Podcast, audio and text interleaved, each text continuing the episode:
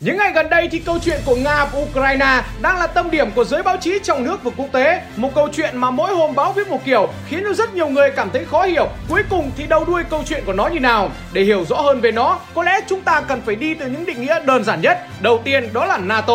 NATO là tên viết tắt của Tổ chức Hiệp ước Bắc Đại Tây Dương. Cái tên này nghe có vẻ hơi dài dòng, nhưng có thể hiểu đơn giản rằng NATO là một băng đảng do Mỹ cầm đầu, mục đích là để bao vây Liên Xô và các nước dân chủ nhân dân Đông Âu. Ngày nay Liên Xô đã sụp đổ, trật tự thế giới hài cực Xô Mỹ đã tàn vỡ, nhưng bất kỳ quốc gia nào mà gần Liên Xô cũ hay Trung Quốc đều được Mỹ mời gọi làm đồng minh để xây đủ các loại căn cứ quân sự trên đó, tạo ra lớp phòng thủ từ xa cho mình. Ví dụ như Trung Quốc thì chúng ta có thể thấy quanh đó có Đài Loan, Nhật Bản, Hàn Quốc, Philippines. Trung Quốc cứ ló mặt ra khỏi nhà là gặp toàn phải đồng minh của Mỹ. Tương tự như xung quanh của Nga cũng vậy, khi hệ thống xã hội chủ nghĩa ở Đông Âu tan rã thì một số nước ngày xưa thuộc khối xã hội chủ nghĩa mà Liên Xô là anh cả cũng ngả về theo phe Mỹ. Nếu như ai hay xem bóng đá thì có thể nghe thấy một số cái tên rất quen thuộc như kiểu Ba Lan, Cộng hòa Séc, Hungary, Croatia và mới nhất là Bắc Macedonia. Trong số các nước thuộc Liên Xô ngày xưa thì Ukraine là một quốc gia luôn mong muốn thoát Nga để thân phương Tây. Đây chính là vấn đề mà chúng ta cần phải bàn tới ngày hôm nay và nó cũng chính là tin tức mà các trang báo lớn nhất trên thế giới đều đang nói đến. Ở băng đảng do Mỹ lập ra, thì ông nào vào đó cũng đến vườn đào cắt máu ăn thề, giống hệt như ba anh em lưu bị trong Tam Quốc diễn nghĩa. Thề không sinh cùng ngày, cùng tháng, cùng năm, thế nhưng nguyện chết cùng năm, cùng tháng. Thế động đến một thằng trong hội, tức là động đến cả hội.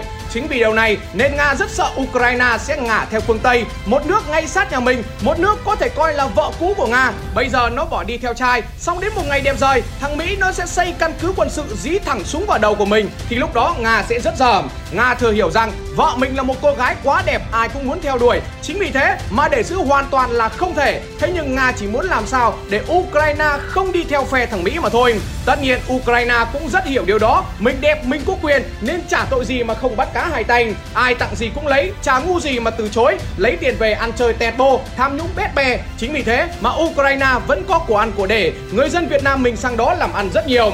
Sẽ chẳng có gì để nói nếu như Tổng thống Yanukovych cứ giữ vị thế trùng lập như vậy. Thế nhưng đến một ngày đẹp trời, ông đã tán tỉnh EU để ký một hiệp định thương mại rất lớn. Một hiệp định có thể giúp cho Ukraine có tấm thẻ thành viên EU vào năm 2013. Nga ngồi nhà thấy con vợ của mình sắp bỏ đi theo thằng EU, thế nên rất sốt ruột. Nó mà đi theo trai thì Putin sẽ phải đứng ngồi không yên. Chính vì thế mà Putin đã gọi sang để nói chuyện trực tiếp để hỏi han xem ý đồ như thế nào. Và rồi Putin với phong cách của bố già đã đưa ra một lời đề nghị không thể từ chối. Giọng thoại của Putin rất truyền hình kiểu như sau. Sao em lại nỡ làm như thế với anh? Thiếu tiền sao không nói với anh một tiếng? Em nghĩ anh là thằng hèn thế à? Anh là một thằng đàn ông, em cần 10 tỷ để tránh phá sản đúng không?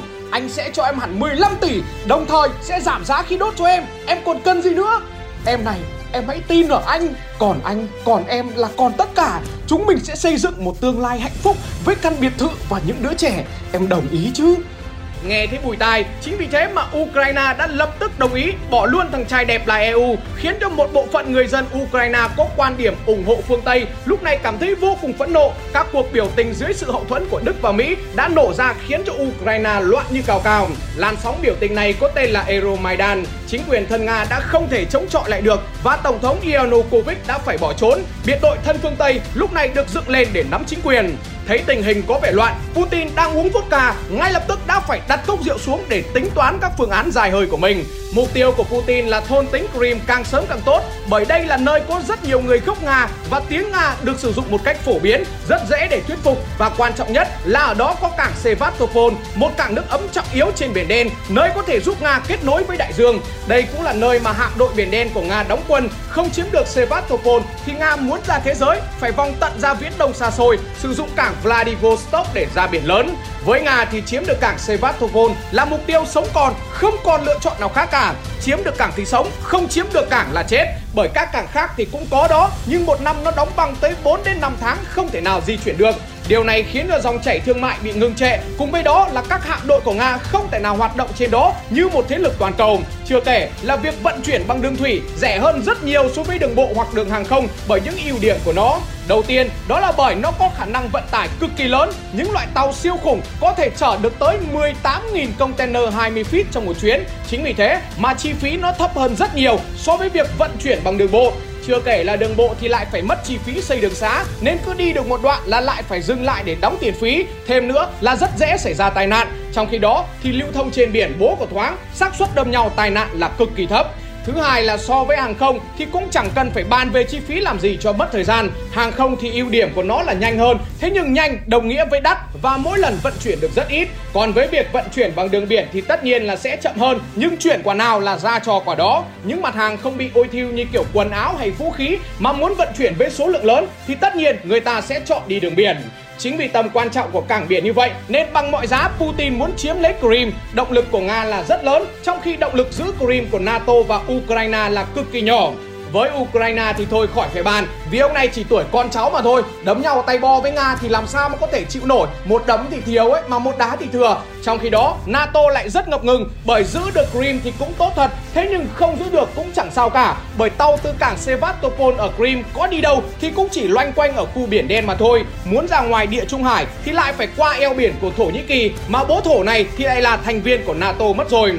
Chính vì điều này nên NATO rất hứng hở với Crimea, tính đi tính lại thì mất nhiều hơn được. Chính vì thế mà năm 2014, Putin đưa quân đến sát nhập Crimea vào Nga thì NATO cũng chỉ để im đấy chứ chả động tay động chân gì, chỉ có ban bố những lệnh trừng phạt về kinh tế đối với Nga mà thôi. Về cơ bản thì những lệnh trừng phạt đối với Nga chủ yếu tập trung vào ngành năng lượng, công nghiệp quốc phòng và tài chính. Đây là ba trụ cột của nền kinh tế Nga. NATO muốn làm điều này với ba mục đích. Đầu tiên đó là làm kiệt quệ nền kinh tế của Nga và thứ hai là cô lập Nga trên trường quốc tế và thứ ba trong trường hợp có thể đó là thay đổi chế độ tại nước Nga.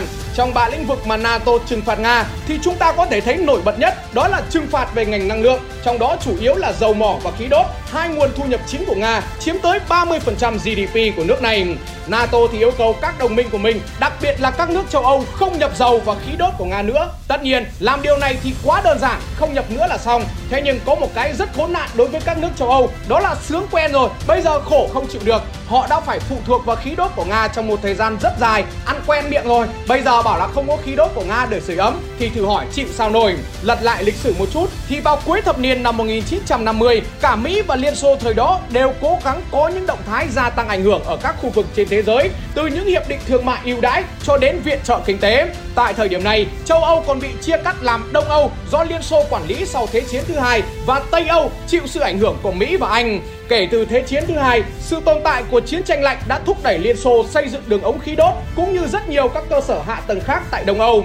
Vào thập niên 1960, khu vực Tây Âu cũng cần khí đốt, nhưng việc vận chuyển, hỗ trợ từ Anh và Mỹ không đủ đáp ứng. Trong khi đó, các đường ống tại Đông Âu nối liền với Nga lại rất dồi dào.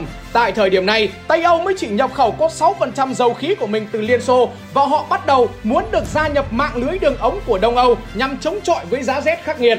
Quyết định này đã khiến cho chính quyền Washington rất lo lắng. Thế nhưng bất chấp sự phản đối, Tây Đức và những quốc gia khác của Tây Âu đã nhất quyết thông qua kết nối với đường ống Ukraine và Ba Lan. Nhờ lợi ích của sự kết nối này mà 20 năm sau đó, Liên Xô lại có cơ hội mở rộng mạng lưới ở Tây Âu vào năm 1981. Tại thời điểm này, chính quyền của Tổng thống Mỹ là Ronald Reagan đã phản đối quyết liệt bằng những đòn trừng phạt kinh tế, nhưng cả Pháp và Tây Đức đều từ chối tham gia. Kết quả là Mỹ đã phải ngậm ngùi rút các lệnh trừng phạt này sau vài tháng. Dự án được hoàn thành vào năm 1984, qua đó tiếp tục đã mở rộng tầm ảnh hưởng của Liên Xô và Nga tại châu Âu. Mặc dù Liên Xô đã sụp đổ vào năm 1991, nhưng mạng lưới khí đốt cũng như ngành dầu mỏ của họ vẫn còn đó. Ukraine lúc này nhăm nhe muốn bỏ chồng Nga để đi theo phương Tây. Sau một thời gian thuyết phục mãi mà vẫn thấy có dấu hiệu bướng, lúc này Ukraine đã bị chồng Nga đấm cho không trượt phát nào. Ngay lập tức, Nga đã không trợ cấp giá khí đốt cho nữa, khiến Ukraine phải mua với giá đắt ngang giá thị trường. Cùng với đó thì một khi mày đã bướng thì không có quan hệ thân thích gì nữa cả. Ngày xưa tao còn yêu mày thì mày chỉ cần ngồi chơi xoay nước là mỗi năm có thể đút túi được 720 triệu đô la vào túi vì đường dẫn khí đốt của tao từ Nga đến Đức phải đi qua nhà mày thì tao sẽ trả tiền ship cho mày, thậm chí là còn bò thêm. Thế nhưng nếu mày đã bướng thì bố mày đây tự xây đường ống dẫn khí đốt khác không còn đi qua nước mày nữa, đi trực tiếp sang thằng Đức luôn. Và rồi thì năm 2005, Đức và Nga đã ký một thỏa thuận xây dựng dòng chảy phương Bắc Nord Stream 1, một đường ống trị giá 6 tỷ đô qua biển Baltic, bơm thẳng khí đốt vào mồm thằng Đức luôn.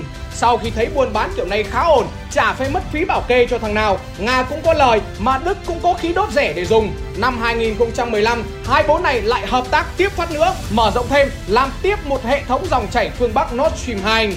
Đây là một chiêu bài mà nếu đứng ở phía Nga nhìn vào thì ý đồ của Putin là muốn lấy châu Âu, một đệ tử thân cận của Mỹ làm con tin. Lúc đấy thì Nga ngồi vào bàn đàm phán với Mỹ mới có thể có tiếng nói được. Mỹ ạ, à, mày mà đánh tao ấy thì thằng em mày là thằng Đức lúc đấy sẽ chết rét. Đấy, nếu mà mày thích ấy thì đây, đánh đi đây, chỗ này nhiều máu này. Đấy, đấy là góc nhìn của Nga. Còn đứng ở góc nhìn của những nước như Đức Thì nó cũng là bố của ngon. Vì ai kinh doanh cũng biết rồi Không bao giờ để phụ thuộc nguồn hàng vào một nơi cố định nào đó. Phải đa dạng nguồn hàng lên. Lúc thằng này hỏng thì vẫn còn thằng kia dự phòng. Mình là gái đẹp Nó phải bâu đến mình để cho mình chọn chứ Đúng không? Để một thằng nào đấy nó độc quyền Nó bảo gì nghe đấy thì rất dở. Chính vì thế mà Đức đã đồng ý xây dựng hệ thống dòng chảy phương Bắc Nord Stream 2 Thế nhưng nếu đứng ở góc nhìn của Mỹ thì đây là một kèo hơi căng. Con vợ châu Âu của mình, nó có đi chơi với thằng Nga nhiều. Đấy, chẳng may mà thằng đấy nó lừa lừa, nó dẫn vào nhà nghỉ, nó làm một phát ấy. Úi dồi ôi, đúng hôm màng bào thì không sao. Đấy, chứ tự nhiên mà chửa ra đấy thì dòng lại phụ thuộc hoàn toàn vào thằng Nga, Thì lúc đấy sẽ rất dở.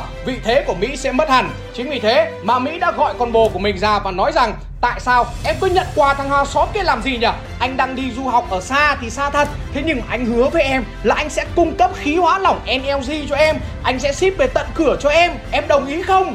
Đức nghe thấy thế cũng bùi tai. Thế nhưng Putin đang uống vodka ở bên kia, lại hóng hớt được, Lập tức cười khẩy và nói rằng nếu mà em thích ấy thì em cứ ở đấy với thằng bồ của em đi nhá. Anh chỉ phân tích thế này thôi này. Chi phí ấy, em nhập khí đốt của nó là 260 đến 300 USD trên 1000 mét khối Đúng không? Còn trong khi đó ấy, thì giá của anh này chỉ có 200 đô trên 1000 mét khối thôi. Đấy, chỉ cần như thế là em đã có thể thấy được thằng nào yêu em hơn rồi. Đức nghe thấy thế là hiểu vấn đề. Vì tiền đổ bát canh chua Vợ chồng thân thiết thì cuối cùng vẫn thua đồng tiền mà thôi. Mồm thì bảo là anh yêu em Mà ông dỗ ôi anh bán khí đốt cho em đắt thế. Thì thôi, thôi, thôi Em nói thật cho anh biết để em chọn anh Nga nhá. Mỹ đang đi du học ở tít bên kia bán cầu. Khi nghe thấy tin đó đã lập tức nổi giận cấm đoán và trừng phạt đủ các kiểu. Đối với các công ty xây dựng đường ống dẫn khí đốt dòng chảy phương Bắc 2 Đỉnh điểm của cuộc nổi giận này đó là vào năm 2020 Donald Trump đã chơi một quả rất đậm đó là rút 12.000 binh lính của Mỹ ra khỏi Đức. Tất nhiên, Mỹ có lý do của họ bởi không tội gì phải ngồi khêu ốc cho thằng khác ăn. Thế xong rồi lại vì đi đổ vỏ cho nó như thế cả? Thế thì bố của nhục Bây giờ nhá, mình suốt ngày đi bảo vệ cho con bồ Đức của mình Chu cấp tiền cho nó ăn chơi các kiểu. Thế xong rồi nó lại đi nó lén phén Nó lại mua khí đốt của thằng Nga Đấy, thế thì ông bảo thằng nào có thể chịu nổi? Ukraine đứng giữa thấy Mỹ trừng phạt Nga với Đức như thế, sướng cười như bố đẻ em bé, vỗ tay hoàn hồ dối rít. Vì cái đường ống dẫn khí đốt Nord Stream 2 mà bị cấm thì buộc Nga muốn bán khí đốt cho Đức thì phải dùng đến đường ống dẫn xuyên qua đất nước Ukraine. Mà xuyên qua Ukraine thì Ukraine mới được ăn tiền trung gian ước tính khoảng 2 tỷ đô một năm mọi thứ tưởng đang ngon thế nhưng cuối cùng Donald Trump lại ngã ngựa và Biden lên thanh phát biểu của Biden ngay lập tức đã khiến cho Ukraine sốc không kịp trích thuốc Tôi phản đối dự án đường dẫn khí đốt dòng chảy phương Bắc 2 nhưng lẽ ra là phải làm từ trước cơ. Nay đã làm được 98% rồi, sao có thể ngăn chặn được nữa? Không những thế, nếu không đồng ý thì sẽ ảnh hưởng đến quan hệ đồng minh xuyên Đại Tây Dương, ảnh hưởng tới đối tác quan trọng nhất đó là Đức. Và rồi câu nói xin vĩnh biệt cụ đã vang lên. Chốt kèo lại là Mỹ vẫn ủng hộ đường dẫn khí đốt này Bởi nó đã làm gần xong bố nó rồi. Biden cũng không thể nào thay đổi được gì nữa cả. Bây giờ tự nhiên lại ra một lệnh cấm vận các kiểu thì rất dở. Bởi nếu là một thằng có uy quyền thì chỉ cần lư mắt một cái thôi là đối thủ đã phải sợ. Chứ còn cấm vận nó là động chân động tay rồi. Cấm vận mà nó sợ nó chết hẳn. Thì những thằng vừa lên nhận chức như mình còn thể hiện được uy tín. Chứ bây giờ cấm vận mà nó vẫn sống nhăn răng. Xong mình và các đồng minh phải sống trong u uất cùng cực. Thế thì anh em nó khinh mình như chó. Lúc đấy thì bố của nhục. Chính vì điều này nên Ukraine sợ xanh mắt mèo, mọi thứ coi như đổ bể, bỏ Nga để theo NATO. Thế nhưng NATO cũng sợ dây với Ukraine chết mẹ, đặc biệt là thằng Đức. Dây và hũ mắm thối đấy là động đến Nga, tự nhiên không có khí đốt rẻ để sưởi ấm, chi phí nó độn lên, dân chúng biểu tình thì lúc đấy bố của nhục. Chưa kể là ông Ukraine này chỉ có ăn chơi đùa đòi mà thôi. Trong một phân tích năm 2020, Tổ chức Minh Bạch Quốc tế, một tổ chức giám sát chống tham nhũng đã xếp Ukraine ở vị trí 117 trong tổng số 180 quốc gia về chỉ số tham nhũng, thấp hơn tất cả các nước thành viên NATO. Chính vì thế mà Đức cứ ở giữa hóng hớt. Ukraine hỏi rằng bây giờ nếu mà em là thành viên của NATO ấy thì anh em có ủng hộ em không? Ôi trời, tất nhiên là Đức đã trả lời là có rồi. Đấy, ôi rồi nếu mà có thì anh viện trợ em đi. Ui bọn kia nha, lo sắm cho em toàn tên lửa các thứ để phóng thôi, phóng thích lắm anh ạ. À. Đấy, thế là Đức bảo ok, ngon em ơi Vậy để anh viện trợ cho ít mũ bảo hiểm Thế rồi 5.000 cái mũ bảo hiểm đã được gửi sang để thể hiện mình ủng hộ Ukraine. Ukraine nhận được quà, đang định mở ra để quay clip review up lên TikTok thì giật bắn cả người. Bọn kia nó toàn tặng phân khối lớn, tưởng bố tặng cái gì ngon ngon ấy. Ai ngờ bố Đức bố tặng cho cái mũ bảo hiểm 30.000 này. Tất nhiên Đức làm điều này cũng có lý do của họ Bởi câu hỏi đặt ra bây giờ Đó là Ukraine vào EU hoặc NATO để được cái gì Hay là mang họa vào thân Thế xong lại còn phải nuôi cơm ba bữa cho bố ấy nữa Thì thực sự là quá nhục Chính vì điều này đã khiến cho Ukraine bây giờ đi cũng dở mà ở cũng không xong. Mỹ thì nó hờ hững rồi, Còn bây giờ mà đòi quay lại với Nga Thì làm gì còn tư cách để quay lại nữa? Bây giờ lại bảo là tự xây dựng lại nước mình Thì cũng chẳng được, Bởi có cái cảng biển ngon ơi là ngon là Sevastopol Thì Nga nó chiếm rồi Đấy, chưa kể là cái vùng Donbass, Một vùng rất nhiều tài nguyên cũng đã ly khai khỏi Ukraine. Nơi đây đang được Nga hậu thuẫn rất kỹ, chiếm được Crimea, giống như kiểu Nga đang nắm được cái đùi phải của siêu mẫu Ukraine. Nơi đó có cảng Sevastopol nước nồi nênh náng tàu thuyền đi lại nhộn nhịp thích thú vô cùng. Cùng với đó thì Nga lại còn nắm được thêm cái vùng Donbass giống hệt như sở hữu cái bầu sữa bền phải nữa tha hồ đánh chén không lo chết đói. Chính vì điều này nên buộc Ukraine đã đâm lao là phải theo lao. Chỉ còn nước là kêu gào thằng Mỹ tán tỉnh nó để nó bay sang giúp mình. Thế nhưng nhục một cái là Mỹ bây giờ nó lại trả lời rằng Anh bận, ờ à, thế mày đau. Kèo đấu bây giờ đúng là theo kiểu Mỹ Nga đánh nhau, Ukraine chết đuối, không thể nào ngóc đầu lên được. Mỹ dọa rằng sẽ cấm vận Nga đủ kiểu, từ việc không cho bán dầu mỏ sang châu Âu đến việc kích ra khỏi hệ thống thanh toán SWIFT, tất cả Nga đều không sợ. Vì không bán cho châu Âu thì Nga lại bán cho Trung Quốc, một thị trường tỷ dân. Bán dầu cũng như khí đốt cho Trung Quốc. Thì Trung Quốc có cái để sản xuất hàng hóa xong lại xuất ngược lại về cho Nga. Thế thì cũng cấm cả đời bố cũng chả sợ. Nếu thích thì cứ cấm. Không giao dịch được với quốc tế thì chơi với mỗi thằng Trung Quốc thôi. Thế là cũng đủ ăn rồi. Trung Quốc thì nó cũng ghét Mỹ sẵn. Thế nên kẻ thù của kẻ thù là bạn. Lúc đấy chả có gì phải sợ. Chính vì điều này nên Mỹ cũng đang khá chùn. Chùn đầu tiên đó là châu Âu. Một đồng minh của Mỹ sẽ chết rét vì không có khí đốt để sưởi ấm. Thêm một cái nữa là khi thằng Nga và Trung Quốc nó bắt tay chơi với nhau, nó không dùng đô la Mỹ để thanh toán nữa. Lúc đó vị thế của đồng USD sẽ giảm sút trầm trọng và quyền lực của Mỹ sẽ không còn nhiều trên thế giới này nữa.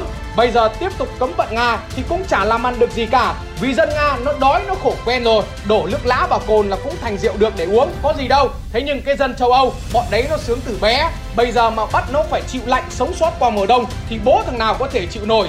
Chưa kể là người Nga cực kỳ tin tưởng vào tầm nhìn và lãnh đạo của Putin, sẵn sàng sửa hiến pháp để Putin tiếp tục cầm quyền. Chính vì thế mà Mỹ rất sợ bởi đấm nhau với ai, chứ đấm nhau với cái đội lì đòn thì Mỹ chưa bao giờ thắng. Điển hình đó là cuộc chiến tại Việt Nam, rồi cuộc chiến tại Afghanistan, cuối cùng cũng lại phải lên nóc nhà để đu càng mà thôi.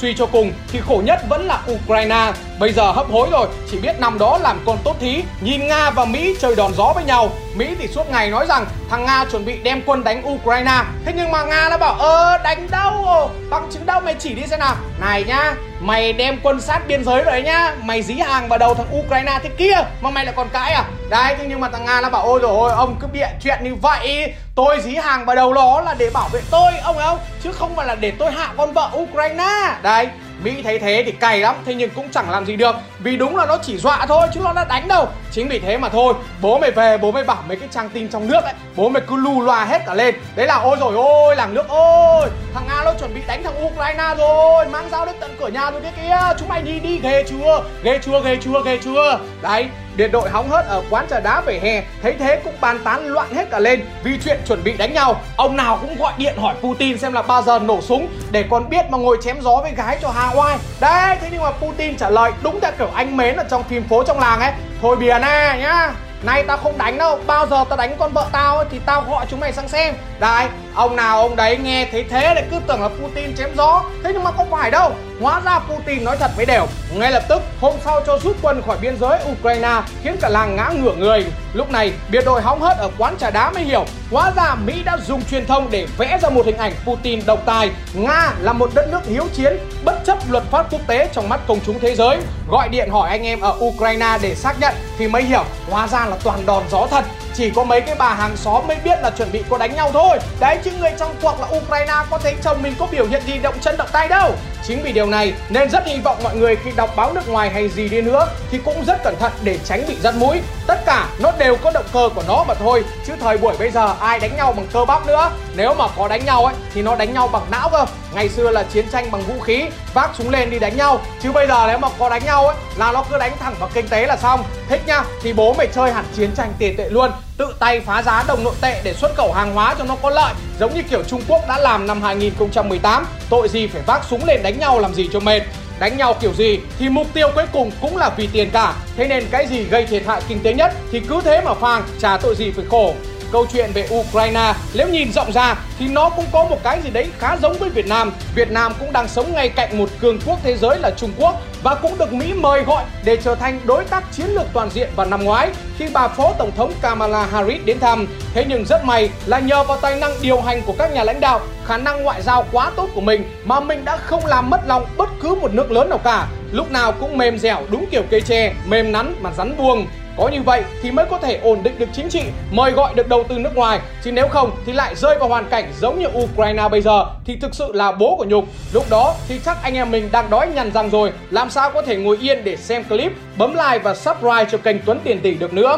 Hy vọng là clip này cũng đã phần nào giúp anh em có thể hiểu được nội dung của các bài viết gần đây trên báo. Cùng với đó là có thể hiểu được tại sao những người như bác Vượng, bác ấy lại giàu hơn mình. Bởi người giàu là những người rất giỏi về vĩ mô, người ta rất hiểu thời cuộc. Những câu chuyện về Ukraine này, tỷ phú Phạm Nhật Vượng cũng đã phân tích rất rõ trong clip bị do gì khi nói chuyện với bác Hùng ở bên Viettel khi hỏi về việc có nên đầu tư vào Ukraine hay không. Clip đến đây là kết thúc. Xin chào tạm biệt và hẹn gặp lại anh em ở những clip sau nhé.